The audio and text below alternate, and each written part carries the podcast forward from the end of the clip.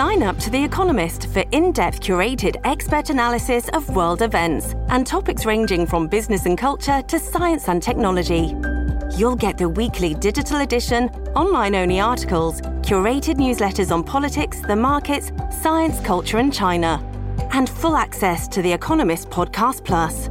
The Economist is independent journalism for independent thinking. Go to economist.com and get your first month free.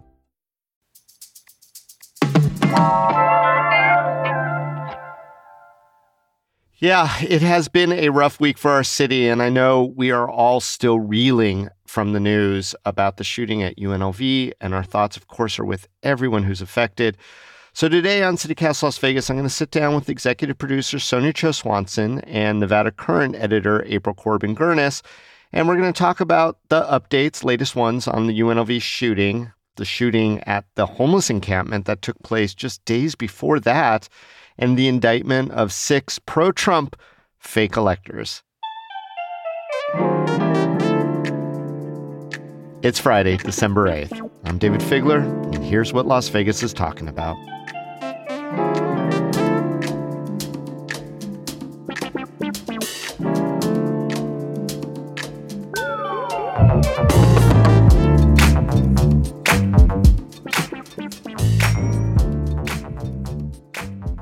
Sonja and April, welcome to CityCast Las Vegas Friday News Roundup. Thanks for having me back. Thanks, Dayvid. Well, yeah, of course, we're we're going to touch on the shooting news at the very top of this episode.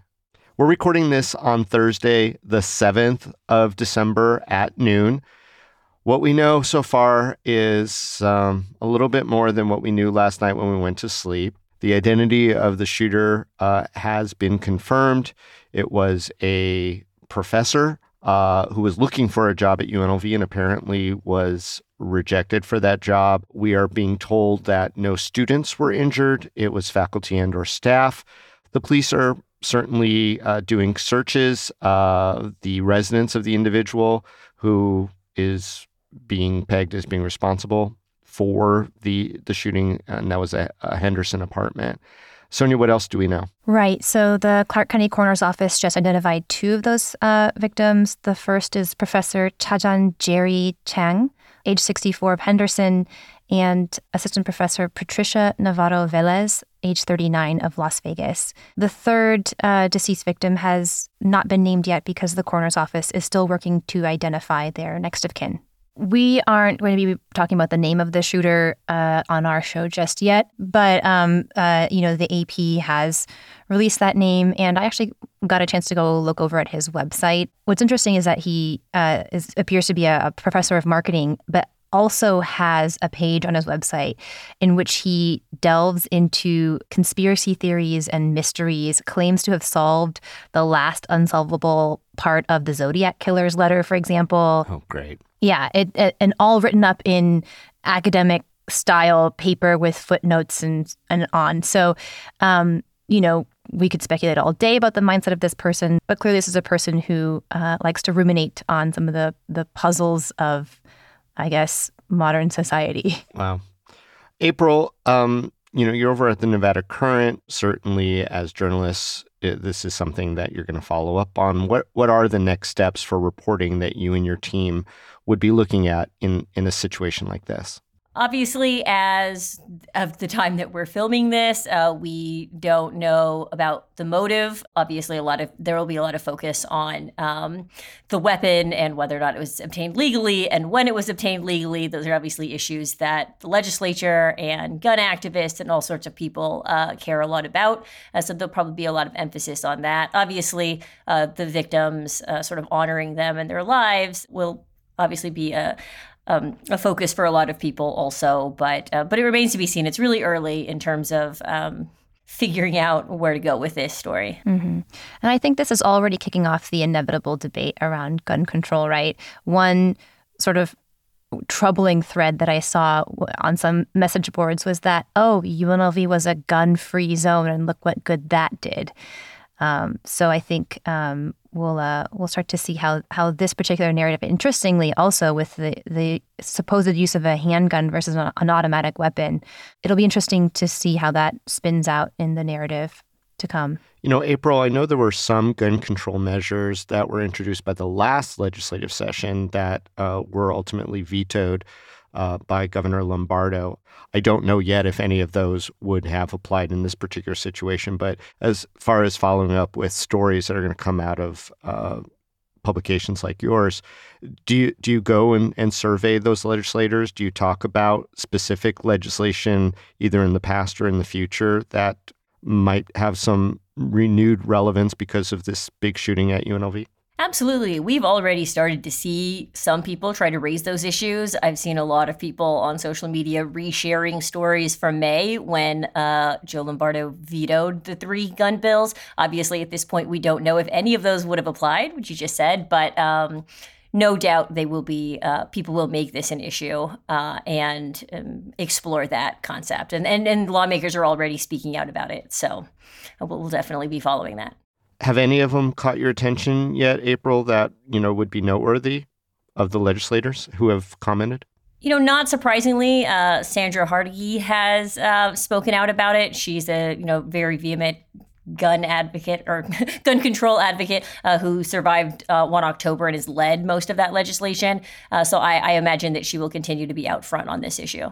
We're going to move on to another subject now. And uh, unbelievably, this wasn't the only mass shooting to happen in Las Vegas this week. Sonja, can you summarize the the other one that maybe is being a little overshadowed right now? Yeah.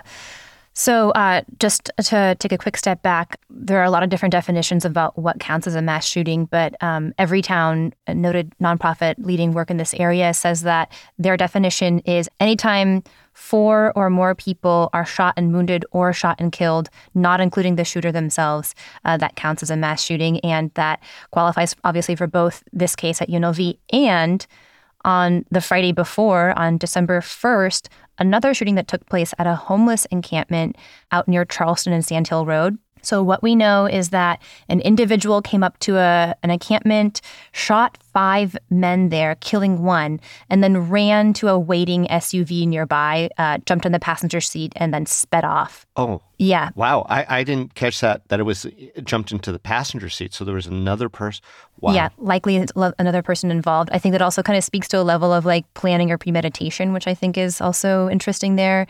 Since then, uh, the Review Journal has reported that police actually came by and cleared the surrounding encampments, um, although it seems most of the residents have just moved nearby.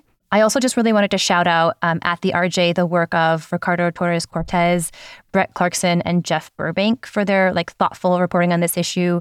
I think it's often easy to overlook um, issues of violence in homeless communities, um, but they really spent some time and, and spoke to individuals who live in the encampment, really helped humanize the story.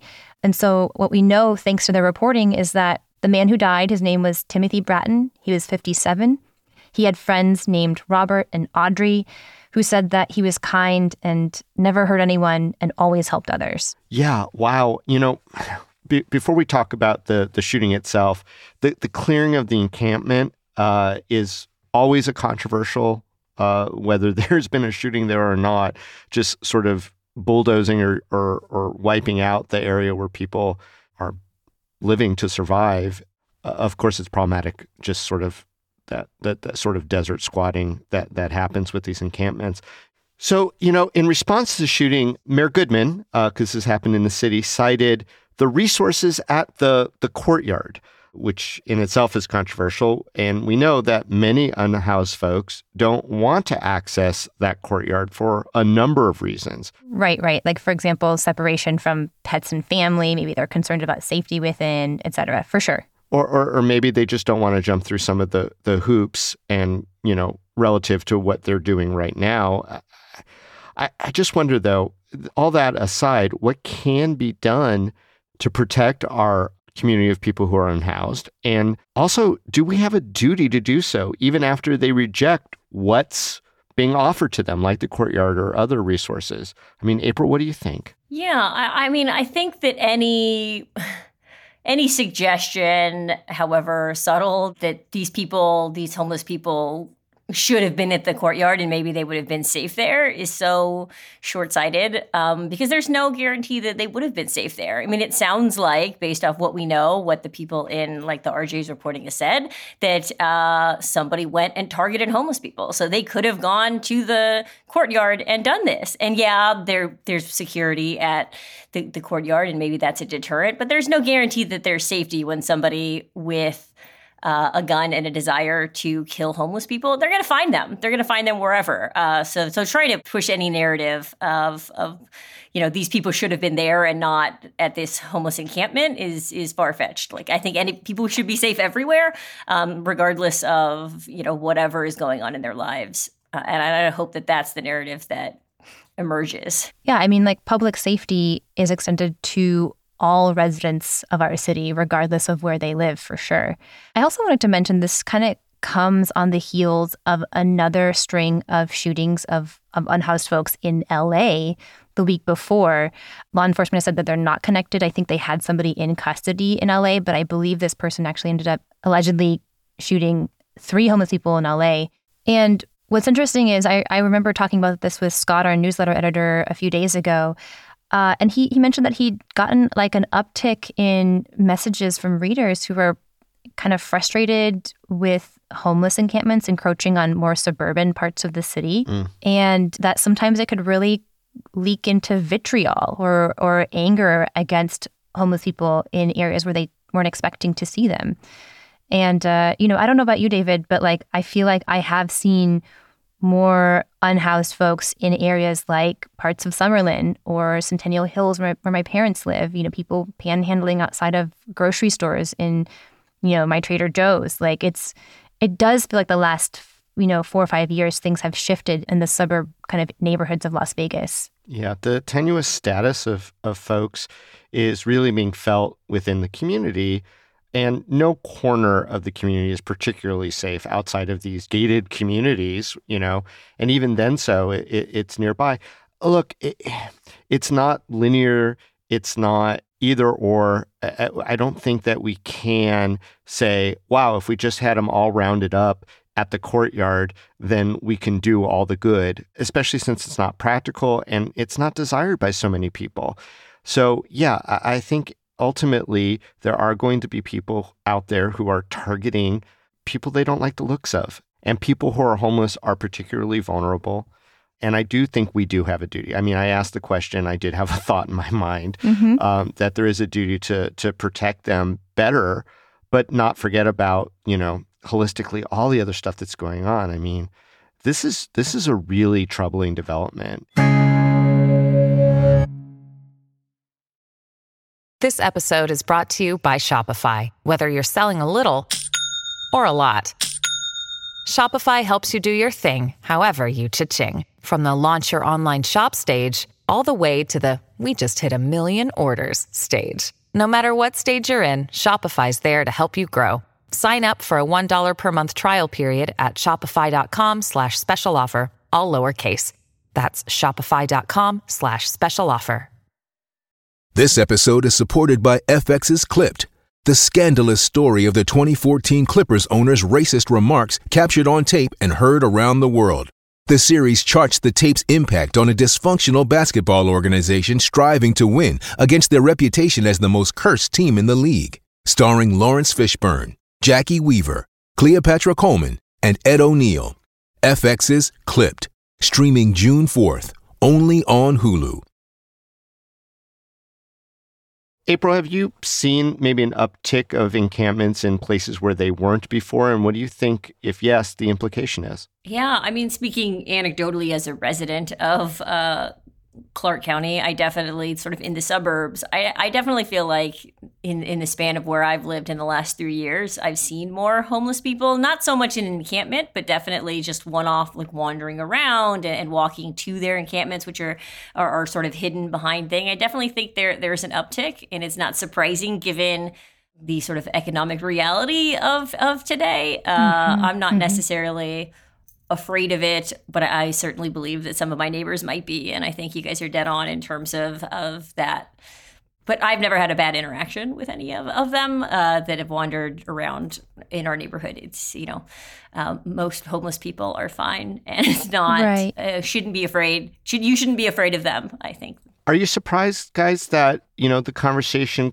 quickly turns from electeds like Mayor Goodman to they just need to take advantage of the resources versus a, a, renewed effort to prevent homelessness in the first place, to talk about getting rid of things like summary eviction and other very clear causes of people being in these more tenuous positions leading to homelessness. Absolutely. It's a lot easier to focus on somehow blaming the victim here rather than addressing our systemic widespread issues. Well, um, you know, hearts go out to the victims of of any shooting by anyone for any reason, obviously. And I'm I'm hoping that this other mass shooting isn't so totally obscured because one happened at a university and one happened at a homeless encampment. All right, let's move on to the last topic, and uh, this was, I think, slated to be big news, uh, and and and certainly the other stuff has really put it to the back, but still important. And we're talking about the very last minute push by the attorney general to indict the individuals who presented themselves as the true electors of the 2020 election when they were in fact not. April, you're writing about this. What was the new development against the fake electors. So, uh, Attorney General Aaron Ford announced that the six fake electors, that's the six Republicans who uh, convened outside of the legislative building in Carson City in early December 2020 to sign, you know, fake elector uh, certifying the election for Donald Trump, who very clearly lost Nevada during that election. He announced that they had been indicted uh, for two uh, felonies which is offering a false instrument for filing and uttering a forged instrument, uh, which I think is legalese for just creating uh, these these fake documents and submitting them to. They submitted it to the National Archives and uh, you know the Senate, uh, and obviously it was a part of a coordinated effort with the Trump campaign. We saw this in other states. This was part of the U.S. Select Committee's uh, investigation into January 6th. Um, Georgia is pursuing charges on these. This is something that's happening all across the country, uh, and for a while. Uh, we were not sure whether or not uh, Ford would go after our fake electors, uh, but uh, this week he decided to. In fact, he at one point said there was no law that covers this. Yes. Or, or there was no law that readily covered this, but he was still investigating, and apparently that investigating took some time. Yes, there. Uh, you know that, that's his point of contention for, for myself and I think a few other journalists in that uh, Ford more recently has after rumors or sort of it after reports came that Ford was uh, investigating these things and charges might be forthcoming, uh, Ford made some comments like, "I never said that we weren't going to charge them," but like the comments that he had made were very clearly suggesting that, and he never corrected anybody to say that, and it was a, it was just this very weird turnabout. Like I think that the narrative largely had been that Nevada wasn't going to pursue it, and then since this came as kind of a shock of like, oh, I guess we are. And as I mentioned right at the deadline, because there is a statute of limitations and they kind of snuck under the wire. There is, yes. The deadline would have been December 14th, right? So that's like days away.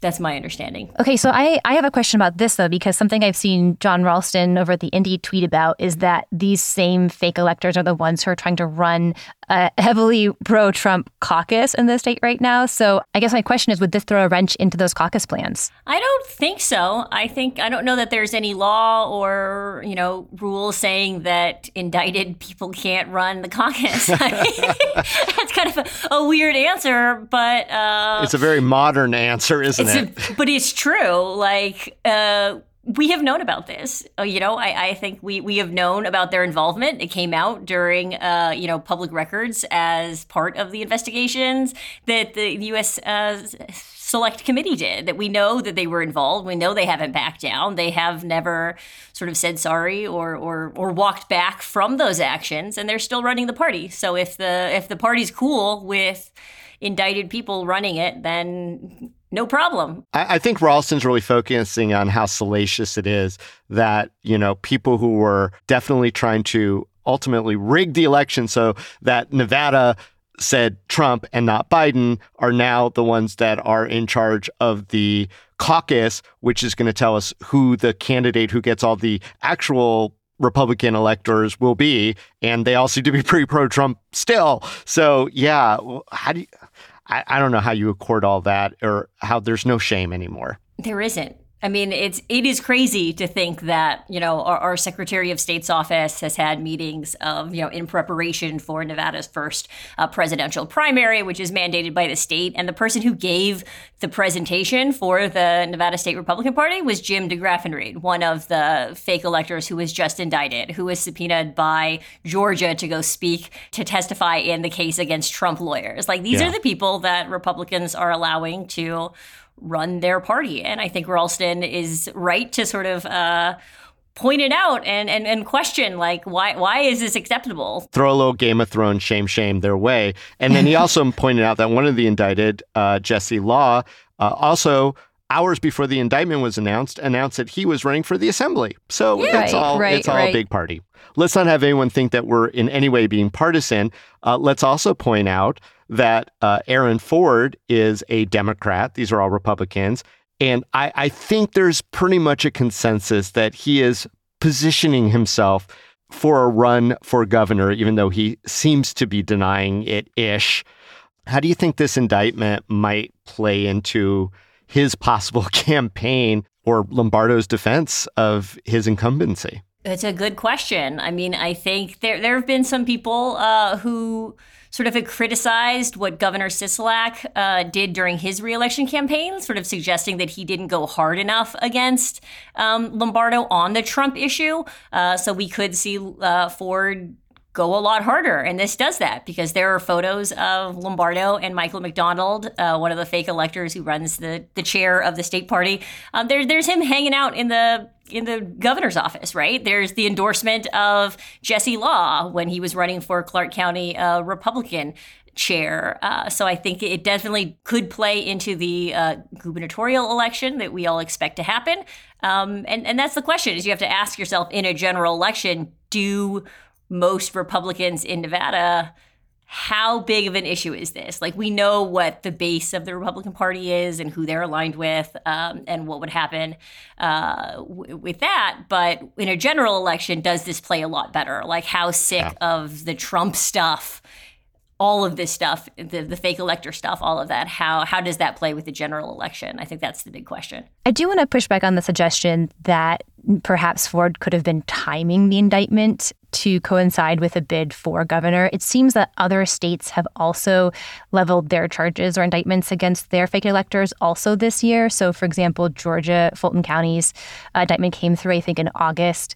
Looks like Michigan's case came through also um, um, earlier this year as well. So, uh, despite the fact that it has been years, it does seem in line with what other states are doing in terms of their timeline as well. Well, that's interesting because, you know, certainly he stepped into it. I, I can't imagine that whether it, it be the defense of this criminal charge or the potential election in the future, that, you know, uh, Ford's not going to be pilloried for doing this as a pure partisan attack on his enemies, right? Uh, I mean, that is the page of the Trump book. And I'm an innocent person. I'm being persecuted. And, and I have no doubt that Michael McDonald, the chair of the uh, Nevada Republican Party and, and the other uh, co indictees uh, are, aren't going to say the same thing. Uh, what's really curious, and I'm just going to say this because as a lawyer, I feel like I'm obligated to, but I'm going to make it super short. Um, it's not the greatest, most solid legal indictment that I've ever seen. And I have seen quite a few. Hmm. Okay, if you were going to give it like a, a, letter grade, Dayvid, where like A plus is C minus, like rock solid. Oh, C minus. Wow. C minus. Yeah. I mean, my colleagues are already sort of debating the various merits of how they approach. I mean, look, he went back to 1911 to find a forgery law that has not been altered or changed in 110 years. Hmm. Uh, it's I think he actually picked the wrong of the of the possible forgery charges that he could have done.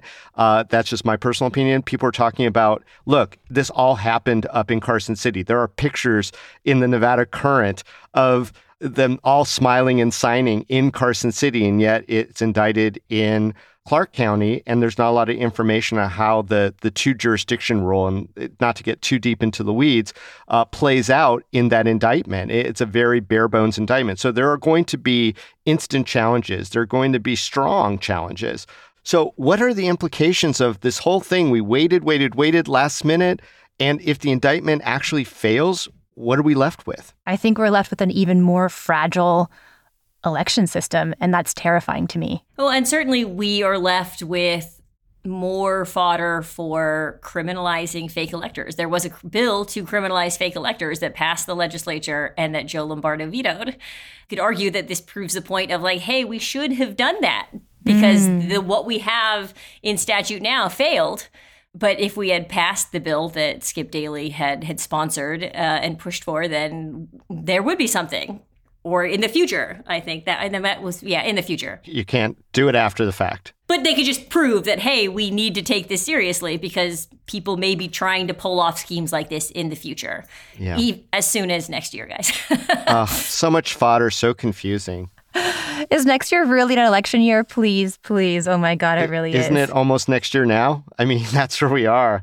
Less than a month away, we're in next year. Oh my goodness. Well, Sonja, April, thoughtful conversation as always. You know, normally we end these Friday news roundups with a little lighter note, maybe some fun news, but it's just been a real heavy week. So I, am going to just end this way that our hearts go out to everyone who's been impacted by either of the shootings and their families as we all kind of sort through it. And here at CityCast, we're going to provide more information, have more conversations in the coming days about all the things that impact Las Vegas and Las Vegans. I want to wish a happy Hanukkah to those who celebrate and, uh, you know, happy holidays to everyone else who's looking for that solace. Thank you again for being here with us today. Thanks, Dayvid. Thanks, April.